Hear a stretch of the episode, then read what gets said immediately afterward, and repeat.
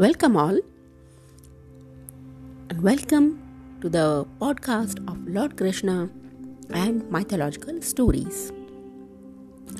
Today, the story which I am going to tell you about the Krishna, how Krishna swallowed the whole fire, whole terrible forest fire, and saved his friends and Gopas and his cattle. Let us begin. One day, Krishna was playing with Balram and the Gopas. The cattle were grazing in the fields.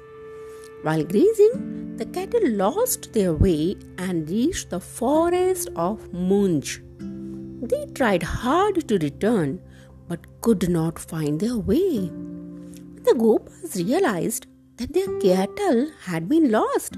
They became worried. They all set out in search of the cattle. They searched far and wide and somehow found the cattle in the forest of Munj. But just then, a terrible forest fire broke out.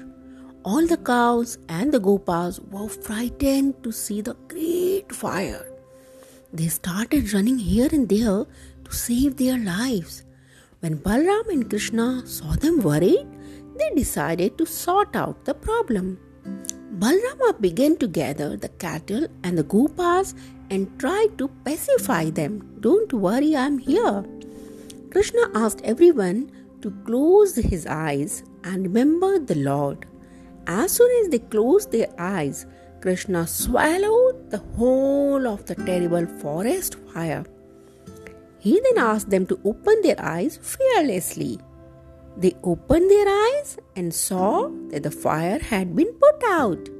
This way, Krishna saved all the cows and the gopas and the forest from being burnt. Thank you.